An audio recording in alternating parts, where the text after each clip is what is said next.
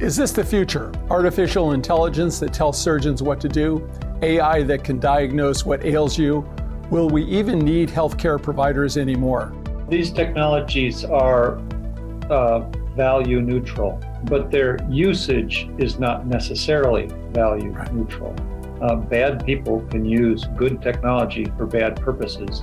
Here to help us understand the future of healthcare is Cris Ross, the Chief Information Officer at the Mayo Clinic and a board member of the global nonprofit that serves the health IT community. I think everyone is trying to figure out how do we take advantage of this stuff that could very well be transformational without doing damage. And I think everyone that I know is taking a responsible stance of trying to figure out how do we learn by application of these technologies. And this is Conversations on Healthcare.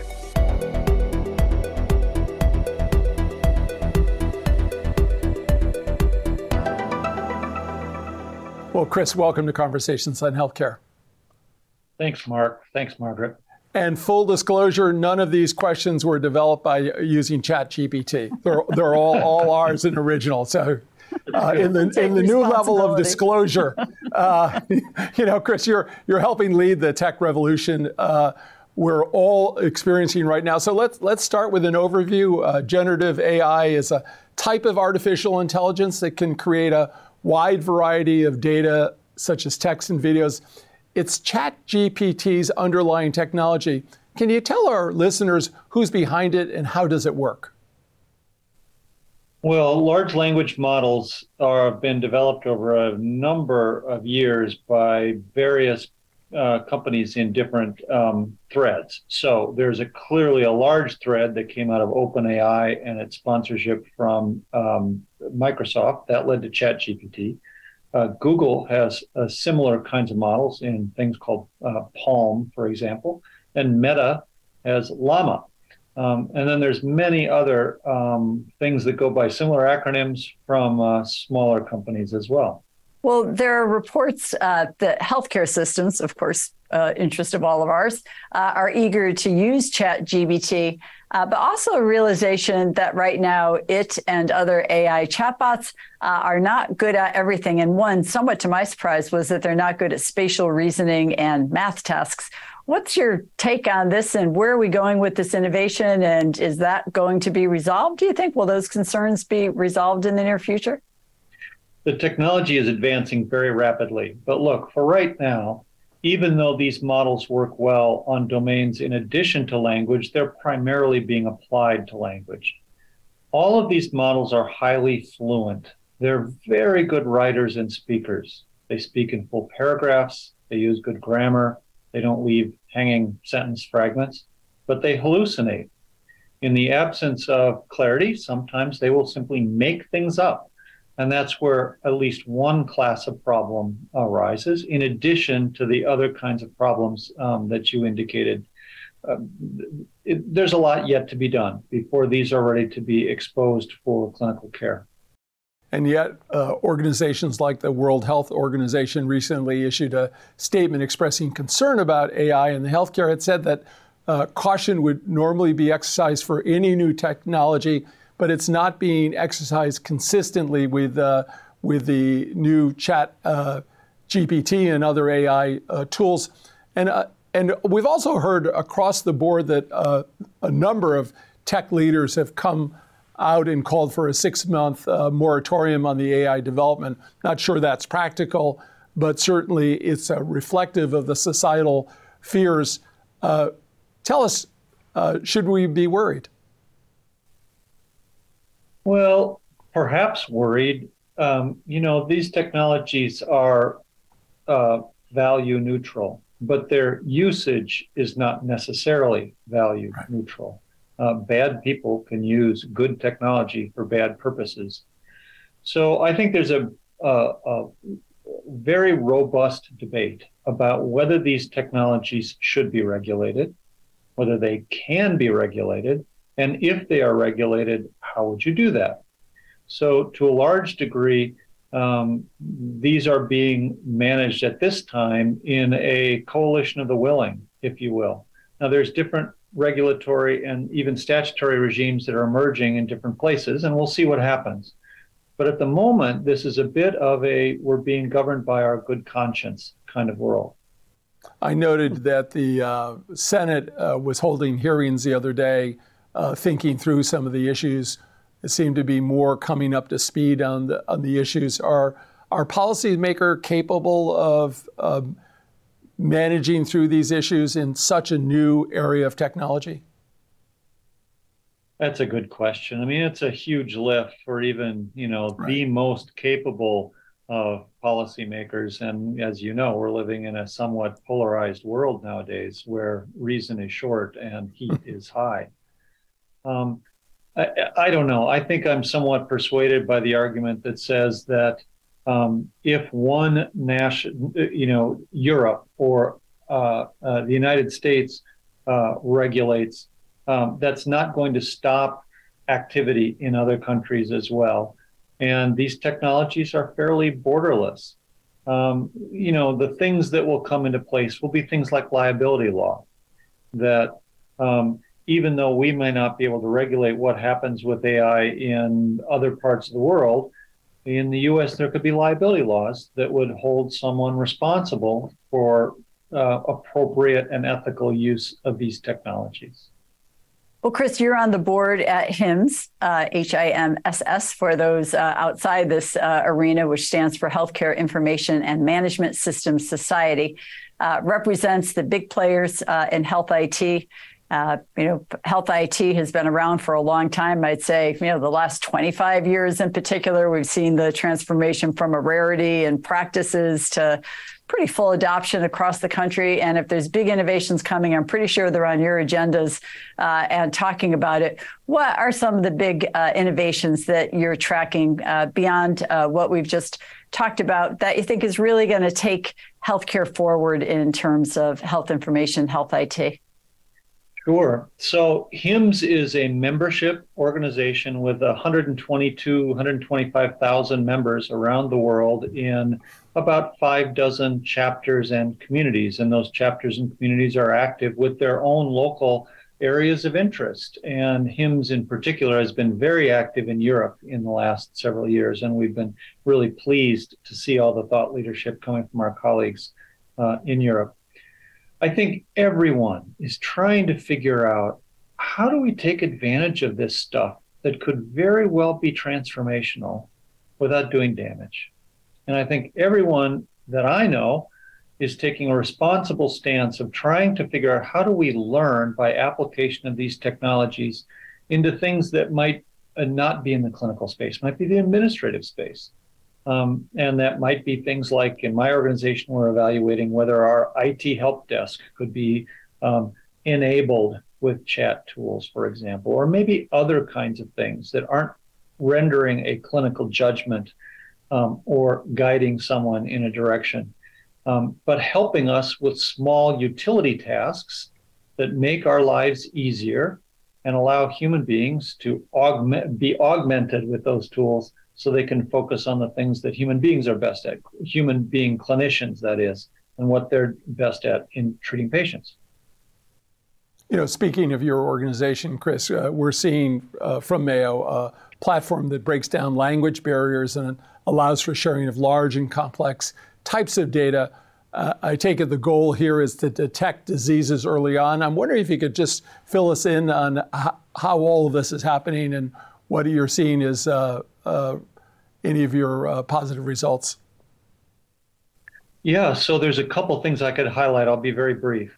One is we're applying AI tools, and not just these generative AI or large language models, but some of the other models that have been used for a while, like convolutional neural networks and, and deep learning models and so on, to things like diagnostic and identification of heart disease, of uh, neurological diseases through speech patterns, other things like that. And we found that we can get to pretty high level of diagnostic um, accuracy.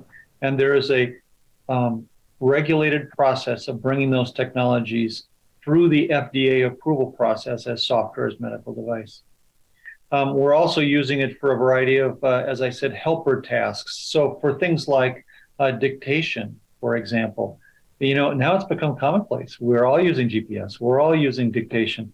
Uh, mm-hmm. But those are AI-based tools that let us work more effectively and with uh, less hassle. Mayo Clinic has a broad um, uh, approach under our CEO's uh, vision uh, to create a world of uh, Mayo Clinic platform, um, which is a, a fairly sophisticated idea about how can we become a platform that is a place where these ideas can be transacted for the benefit of many people beyond our brick and mortar walls who might want to, uh, who can benefit from Mayo Clinic care uh, where they can't come to one of our facilities. So there's a, a variety of ways in which we are enabling these digital cures and digital diagnostics uh, and spreading them uh, beyond uh, the confines of our traditional uh, four walls. You seem to be of the size where you could develop your own language learning model. Any any effort in that area?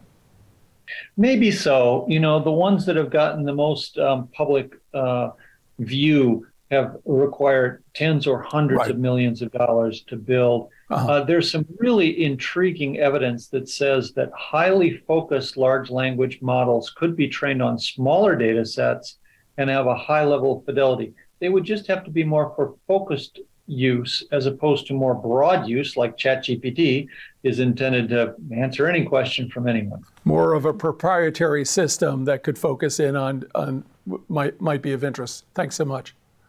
Yeah. Possibly. Well, we appreciate uh, we appreciate your national uh, spread, and certainly you're providing expert guidance to many healthcare organizations out here on the East Coast in our uh, neck of the woods, and appreciate that talent being shared. Uh, but I want to ask you, uh, Cris, uh, with your your long and deep experience with electronic health records, public health emergency is over, been deemed to be over the emergency period anyway with COVID. Uh, and we learned so much throughout the pandemic, but we also saw how many weaknesses we had in our healthcare system. And while people did an amazing, extraordinary job of stepping up to the challenge, we saw how hard it was to share information. Uh, electronic health records uh, often still can't share information with each other, and sharing information with government public health uh, entities was really challenging. What does HIMSS and, and you personally think it's going to take to achieve universal interoperability for healthcare data and health records? So you're absolutely right that we saw lots of weakness and in some cases failure points with public health. And a lot of that has to do with the fact that we have systematically underinvested in public health infrastructure for decades. Um, people might think of public health as being like the Centers for Disease Control, as if there is some national authority. And in fact, the CDC does amazing things. But most public health work is really delivered at a state level, and in some states at a county level. And uh, they've just not gotten along long end of the financial stick over a long time. So infrastructure was lacking. I think the majority of the problems that we have seen are slightly less technical than they are sociological, financial, political, and so on. Um, we have the means to encapsulate data in effective ways, um, to make it uh, readable in multiple locations. We figured out how to develop new protocols for managing uh, uh, that data, and that's now uh, been widely adopted. The remaining problems are, are a little bit more operational, political, financial, sociological. Not to say that those are easier. In some ways, they're harder. In almost every way, they're harder. Mm-hmm. Uh, and I think that's where our focus should be next. Well, it's a great observation about the public health system of its spread. It's not just located in Atlanta; uh, it's it's all over the country. You know, I was thinking about uh, the role that you have. You mentioned your great uh, CEO leadership and always focused in on both the mission and the margin, right, of the work that we're doing. So tell us a little more about uh, tech's ability to save money, and are, are we getting cost savings that have uh, have been promised? And uh, I think we hear this all the time. Uh, this expenditure will help uh, uh, both our mission and our margin. What what's your sense? Yeah, I think a lot of um, your listeners might remember this idea that was pretty popular in the 1970s and 1980s. It was this idea of the productivity paradox, and it was this observation by Herbert Simon, economist and and computer scientist, who said you can see uh, the uh, uh, computer age everywhere except for in the productivity um, uh, statistics. And it's it's true. We had a, a point in time in which we were pouring lots of money into technology, and we weren't seeing the requisite or or expected lift in productivity. Now that began to change in the 1990s and the 2000s, essentially through accretion of technology over time. So I think applying that lens to our current healthcare world might be helpful because while we've invested in a lot of first generation technologies, they haven't become interoperable. They haven't created full digitization. They haven't gotten to the level of kind of transactional liquidity that one associates with leading tech uh, industries. So, I, uh, unfortunately, I think we're still more in the investment stage right. than we are in the accrual of benefit stage. Um, but I think we can be hopeful that we will get there. Hope springs eternal. Always. Absolutely. And Cris, uh, if I may, um, it seems you bring a newfound personal view to your work You've spoken publicly about your own healthcare and uh, cancer diagnosis. Uh, I'm wondering, uh, speaking as uh, a patient as well as the uh, health information technology expert and leader that you are, how has that influenced your thinking and your observations uh, as we're seeing the the big artificial information breakthroughs and and really just the state of healthcare as it is in this country right now? Boy, do you got a minute? Um, yeah. yeah a colleague and I, uh, Ed Marks, um, have been uh, are in the final stages of completing a book uh, around our patient experiences. Mm-hmm. Um, I've had cancer twice. He's had a near fatal heart attack, uh, which he got while running a tri- triathlon. Go figure, um, and a serious cancer. And look, we know the patient experience can be better and should be better. I think um, you know I tried to really learn from my passage through cancer. You know, um, I didn't want to get cancer. The only thing you can do is res- decide how to respond, not decide whether you're going to get it. And my decision to respond was, well, one thing was I was going to try and learn from this, figure out what you know, what can I learn that I wouldn't get um, if I wasn't lying in the hospital bed or in the chemotherapy infusion center and so on. So I've been trying to pay attention, and I think um, there are so many ways that we do miracles every day um, but there are so many frustrations and agonies and disappointments that come with healthcare. So, what I'm hoping to do is, in a humble way, share, you know, hey, this is what happened to me, and maybe this can um, perhaps be a little bit of a guide to the next person down the road. And then whoever comes after me will write the really good book uh, that'll be the guidebook um, that people will use maybe to make their healthcare journeys a little bit better. Well, we were just saying before the interview, uh, is there a book out? Because uh, with your vast experience, uh, there there uh, there are many stories to be told, and we look forward to that and sharing that with our uh, audiences when it comes out. Cris, you know, one of the things in our practice that we've been focused in on is certainly remote monitoring of patients, and one of Mayo Clinic's innovation is that at-home hospital care program. I'm wondering if you could take us through how that works and again, sort of getting to the KPIs, what, what outcomes are you seeing there? Yeah. So advanced care at home launched, you know, sort of just in time. We've had things like a telestroke program that go back 20, 25 years. Um, but uh, we were able to, um, with partners, put together some infrastructure through Mayo Clinic platforms uh, to take care of patients with relatively high levels of acuity at home.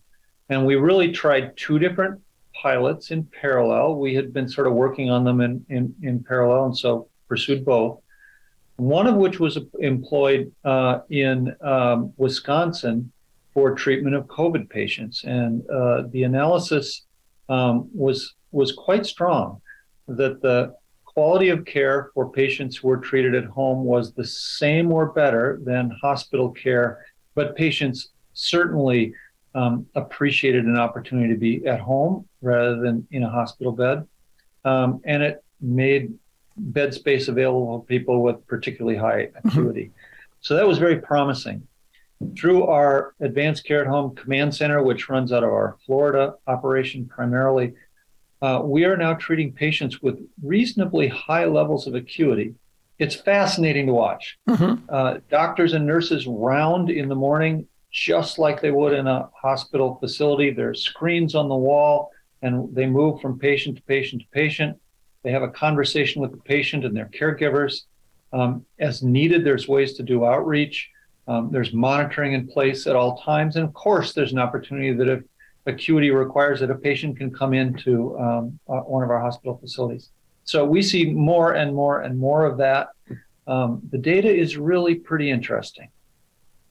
That's interesting. Well, I think that is absolutely fabulous. And I, there certainly are patients for whom it wouldn't be appropriate, but an awful lot of patients would say, absolutely, sign me up. This would be great. Right.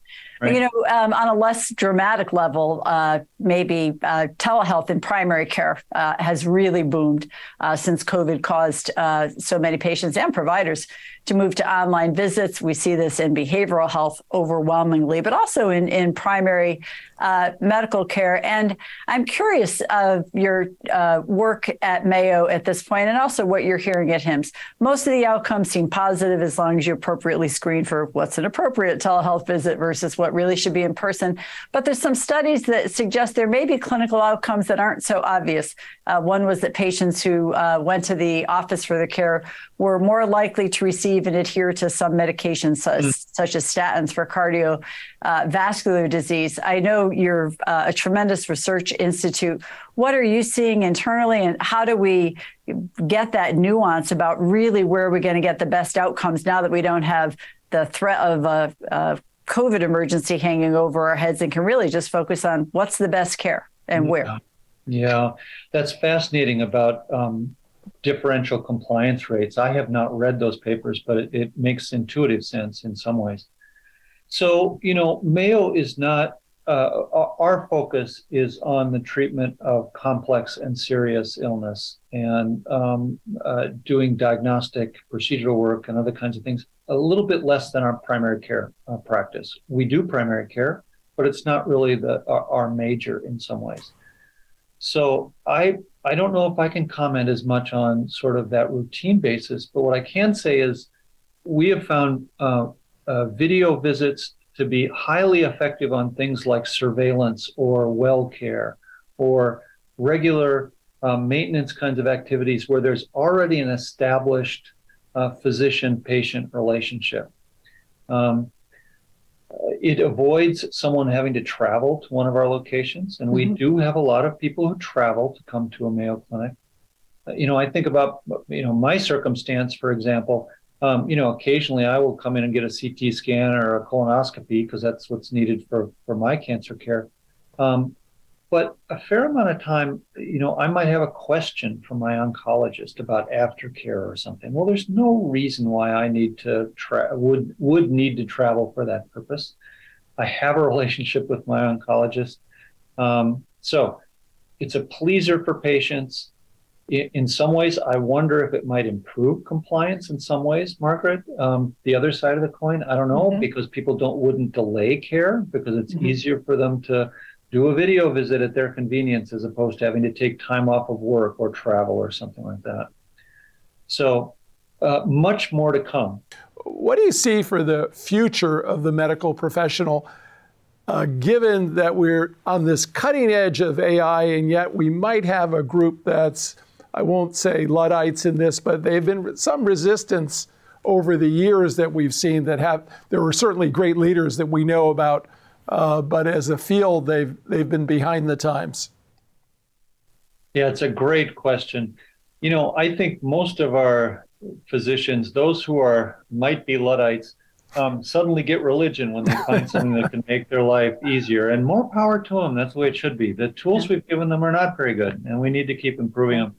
You know, one of the things that's really exciting are the voice vendors that are now doing this idea of ambient listening which is to have a machine listen to a conversation between a doctor and a patient, and from that, potentially generate a visit summary or an after visit summary that um, describes the dialogue uh, between the physician and the patient. Mm-hmm. Well, that is such an important point. And you know, you uh, something you said there uh, queued up a question I've uh, wanted to ask you about all that information in the little boxes actually can be used to good end uh, when we pull it together. Uh, you know, as healthcare providers, we've had our NPI, our National Provider Identification, uh, for years. Where do you stand, or maybe HIMSS stand on uh, having a national patient identifier that could be used for uniquely identifying patient information? You know, on the theory that we would be vastly uh, better prepared to uh, draw uh, informed conclusions across large, enormous data sets. Yeah, HIMSS has consistently come out in favor of some form of secure and private patient identifier. Um, you know, it's it's a it's a difficult subject because people feel like they're giving up some privacy should they have a number like that, and there's a number of kind of um, concerns that raise from quite legitimate to somewhat you know paranoid around those uh, concerns, and I get it. Um, the fact is that we've accommodated that by using instead a combination of things we know about people that are in the public record that can help us with that identification question. But it's expensive, it's kludgy, potentially there can be errors associated mm-hmm. with it. So um, HIMSS has been in favor of um, patient identifiers.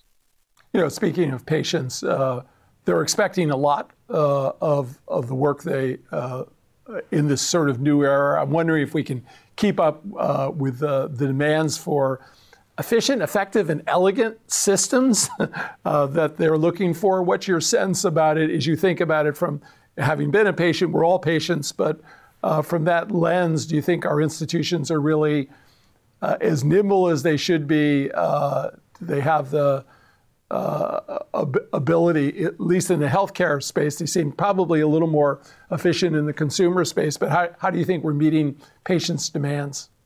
Well, you know, Mark, I used to think that healthcare was about the slowest and worst digital industry until I recently tried to get a. I'm in the process of getting a, a mortgage to buy a second property. Holy smokes. Oh, no. um, I didn't think it could be worse than healthcare, but it turns out it can. Finally, um, we, we have somebody we beat. yeah, exactly. Uh, uh, there's so much more that we can do to make our systems more effective and efficient for people, especially because healthcare is emotional, mm-hmm. it's complex, it's personal.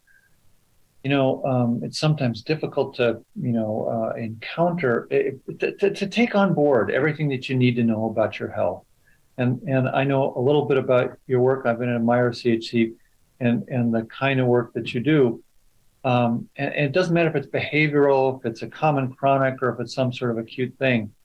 Um, healthcare is hard for most people to understand, and they don't fully comprehend it in lots of ways. So, I think the the bar needs to be higher, and we can do better in making good systems for patients and for the dialogue between patient, provider, and other caregivers. Cris, thank you for joining us. And thanks to our audience. There's more online about conversations on healthcare, including a way to sign up for email updates. Our address is chcradio.com.